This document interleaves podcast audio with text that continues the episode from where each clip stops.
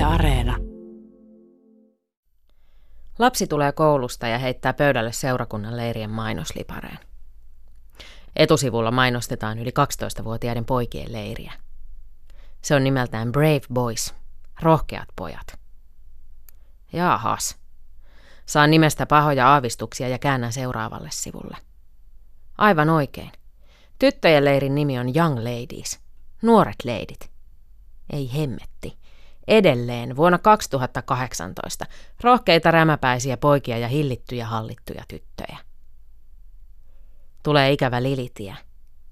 Miten erilaista kaikki olisikaan, jos meillä Eevan sijasta olisi esiäitinä lilit.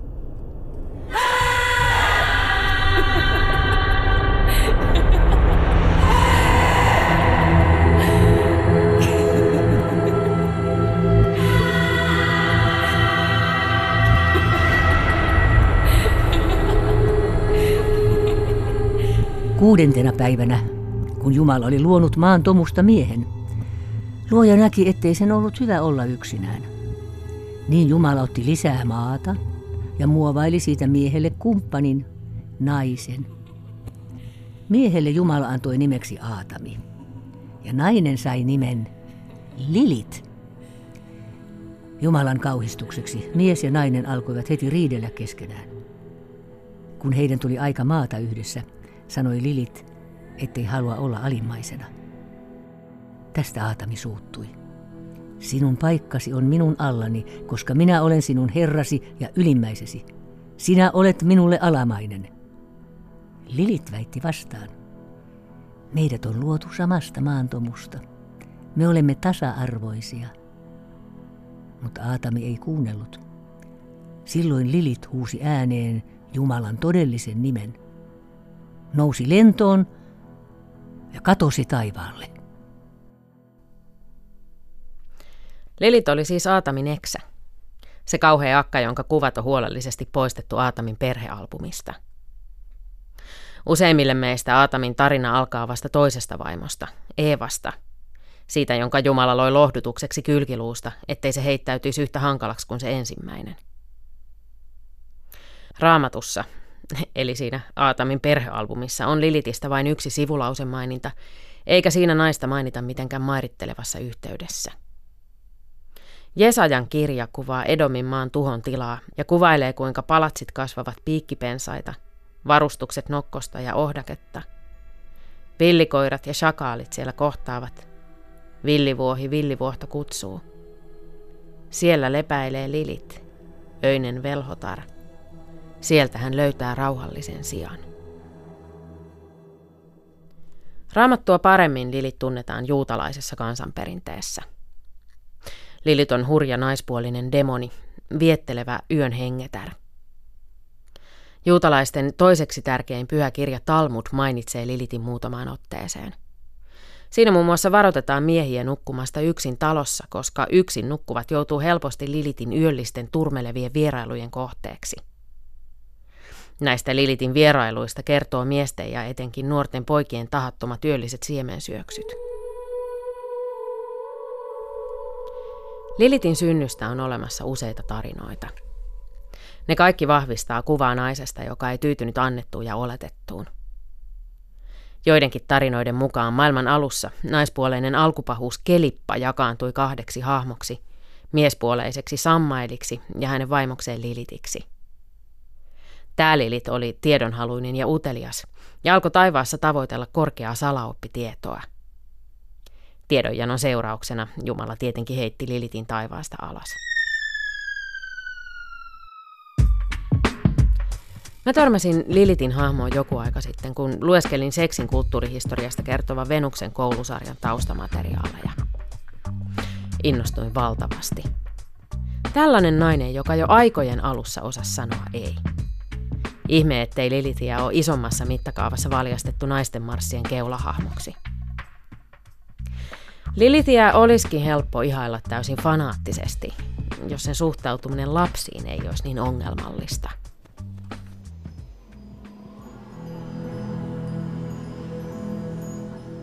Kun Lilit oli kadonnut taivaan tuuliin, sanoi Aatami Jumalalle, Oi maailmankaikkeuden hallitsija, nainen, jonka minulle annoit, on karannut luotani. Silloin Herra Jumala lähetti kolme enkeliään Lilittiä etsimään. Enkelten tuli viedä mukanaan seuraava viesti. Jos Lilit palaisi suosiolla, olisi kaikki hyvin ja hänen julkeutensa olisi annettu anteeksi. Mutta jos Lilit kieltäytyisi palaamasta, menettäisi hän joka päivä sata lastaan tästä ajasta ikuisuuteen. Enkelit löysivät Lilitin keskeltä punaista merta, samasta kohdasta, jossa meri myöhemmin nielaisi egyptiläisten sotajoukot. Siellä Lilit vietti aikaa parittelemalla demonien kanssa. Kun Lilit kuuli Jumalan käskyn, hän sanoi, älkää kajotko minuun. Minun tehtäväni on surmata imeväisiä lapsia. Lilit kuitenkin lupasi säästää ne lapset, jotka oli suojattu sanansaattaja enkelten nimillä. Tästä syystä näiden enkelien nimet usein kaiverretaan pienokaisten sänkyjen yläpuolelle. Niin Lilit jäi punaiselle merelle demonien kanssa. Joka päivä hän synnyttää sata lasta, ja joka päivä nuo sata lasta surmataan. Eli eli. Vaikka Lilitiin on muuten niin helppo ihastua, niin toi lasten surmaamisjuttu on vähän hankala. Toisaalta jumalista ja jumalattarista puhuessa täytyy kaikkiin tekoihin asettaa tietynlainen jumaluusfiltteri. Jumalattarien teot pitää asettaa jumalalliseen mittakaavaan. Ehkä tuohon Lilitin lasten surmaamiseen voi suhtautua vähän samalla tavalla kuin, että joku kieltäytyisi meidän kuolevaisten maailmassa leipomasta mokkapaloja koulun myyjäisiin. Että onhan se ihan käsittämättömän pöyristyttävää, mutta tavallaan aika siistin kapinallista. Mä vähän luulen, että Jumala teki Lilitin luomisessa toisenkin virheen. Siis sen lisäksi, että loi Lilitin maan tomusta niin kuin Aataminkin, jonka takia Lilit alkoi heti kärttää parisuhteessa tasa-arvoa. Mä epäilen, että tämän lisäksi Jumala antoi epähuomiossa Lilitille keski-ikää lähestyvän naisen sielun. Mä oon huomannut, että keski-ikää lähestyvissä naisissa, ainakin perheellisissä itseni mukaan lukien, näkyy ihan selviä lilitmäisiä piirteitä. Tämä tulee erityisesti esiin suhteessa omaan aikaan ja omiin harrastuksiin.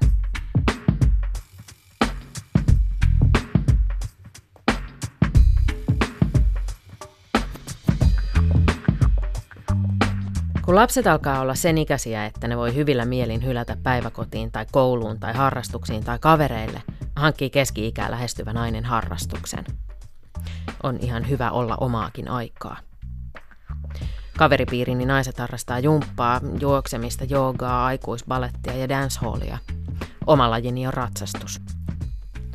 Jos Jumala olisi tajunnut, että Lilitin suhde punaisella merellä liehumiseen on sama kuin keski-ikäistyvän naisen suhde omaan aikaan ja omaan harrastukseen, hän tuskin olisi yrittänyt asettaa Lilitille noin lapsellista ehtoa. Joko luovut tuosta sun omasta jutusta tai sitten menetät sata lastasi joka yö. Jumalalla ei tietenkään voinut olla kovin paljon elämän kokemusta keski-ikäistyvistä naisista, koska oli vasta luonut ensimmäisen naisen, mutta jos Jumala olisi ollut yhtään paremmin perillä naisen sielun elämästä, hän olisi kyllä tiennyt, että mikään, ei mikään mene keski-ikäistyvän naisen oman harrastuksen edelle. Se on aivan sama, mikä vanhempainilta tai vasukeskustelu on edessä. Jos se menee joogatunnin kanssa päällekkäin, niin sitten se ei sovi. Ja turha tulla sössyttää mistään lasten harrastuksista, kun äiti treenaa tanssikisoihin – ja aivan hyvin voi äitien tai isänpäivän aamunakin pikaisesti käydä kolmen tunnin tallireissulla. Loppupäivä on ihan hyvää aikaa viettää ihanaa perheidylliä.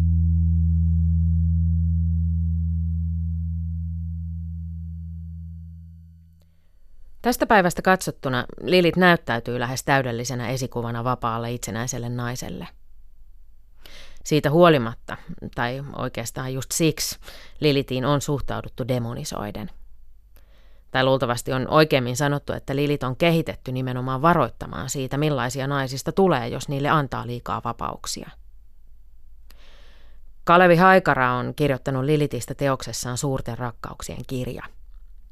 Haikara kertoo, että Lilitiä on kutsuttu käpristeleväksi käärmeeksi, huoruuden naiseksi, kaiken lihan lopuksi ja päivien lopuksi – Joidenkin tarinoiden mukaan se käärme, joka houkuttelee Eevan synnintekoon, on itse asiassa valeasuinen Lilit. Toisissa tarinoissa Aatami aloittaa syntiinlankemuksen jälkeen 130 vuoden selibaatin, joka päättyy lopulta siihen, että Lilit näkee Aatamin nukkumassa, raiskaa hänet ja tästä väkivaltaisesta yhdynnästä sikiä lukemattomia paholaisia, henkiä ja demoneita. Ja näiden kauheuksien lisäksi Lilitin siis tiedettiin tappavan imeväisikäisiä lapsia kehtoihinsa. Eli ei. Ei Lilit-myyttiä todellakaan kirjoitettu esikuvaksi.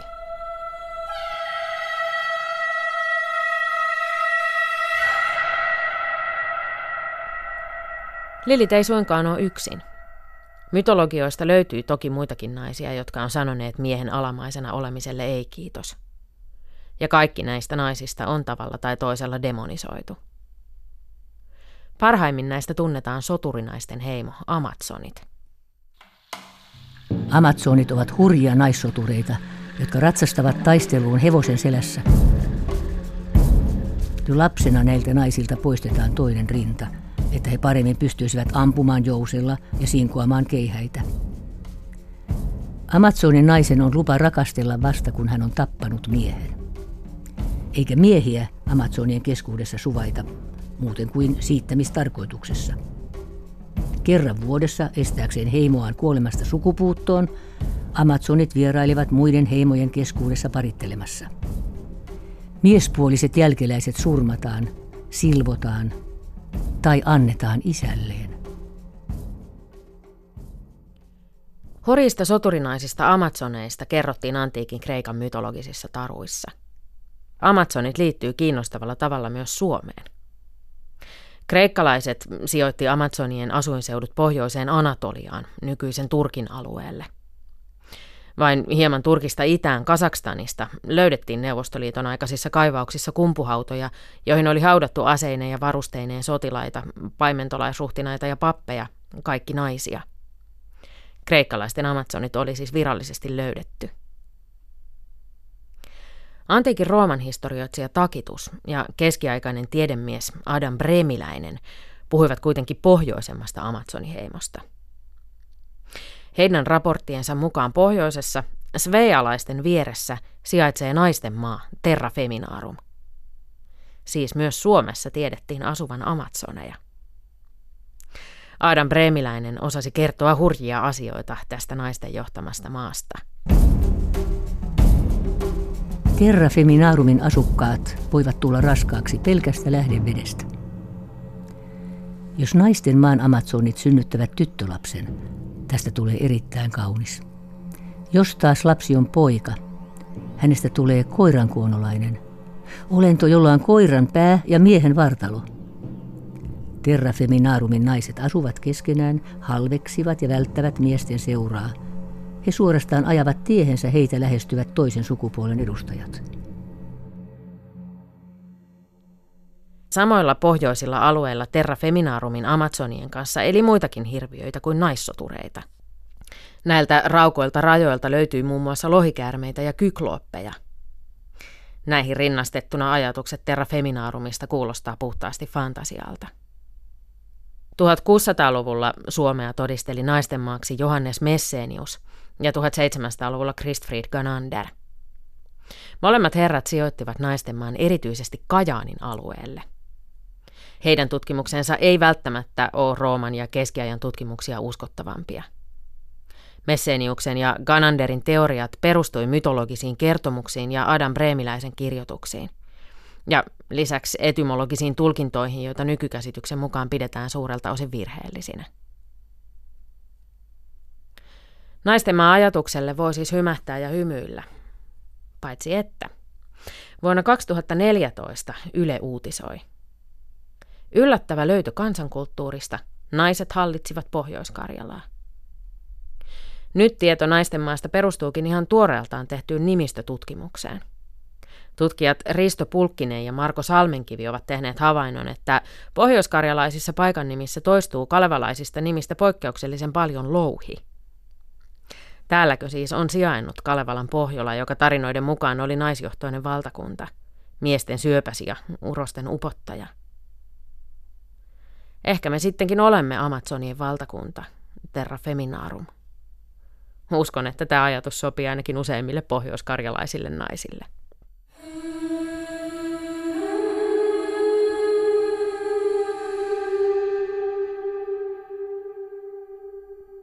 Kirjeitä kauheille akoille. Rakas Lilit. Rakas Lilit. On ollut mahtavaa tutustua sinuun. Myönnän heti kättelyssä, että olen suuri ihailijasi. Mietin usein sitä, millainen maailma olisi, jos sinä olisitkin esiäitinä Eevan sijasta. Olisiko meillä tarvetta naisten marsseille ja miituukampanjoille, jos jo ihmiskunnan esivanhemmat olisivat olleet keskenään tasa-arvoiset, samasta maasta luodut? Tähän asiaan liittyen minua suoraan sanottuna vähän ärsyttää sinun käytöksesi. Eikö niistä sänkyhommista olisi ollut mahdollista Aatamin kanssa mitenkään sopia? Että välillä sinä saat olla päällä ja välillä taas Aatami, tai että tehdään se kyljellään, niin ei tarvitse tapella. Toisaalta ymmärrän kyllä oikein hyvin, että sen jälkeen kun Aatami törkeästi kutsui sinua alamaisekseen, sinä hävisit kuin pieru Saharaan. Luultavasti olisin tehnyt ihan samoin. Tykkään Lilit sinussa myös siitä, että olet jollain tavalla niin inhimillinen. Sinulla on myös heikkouksia. Siinä vaiheessa, kun Aatami oli saanut Eevansa, muutit itsesi käärmeeksi ja houkuttelit Eevan syntiinlankeemukseen. Tulkitsenko väärin vai olitko kuitenkin mustasukkainen Eevalle? Ihan sillä inhimillisellä tavalla, jolla eksien uusille puolisoille usein ollaan. Rakas Lilit, minä asun Suomessa – se on maailman tasa-arvoisimpia maita. Siitä asiasta juhlapuheessa muistetaan poikkeuksetta mainita, ja olen kyllä ollut maastani ihan vilpittömän ylpeä.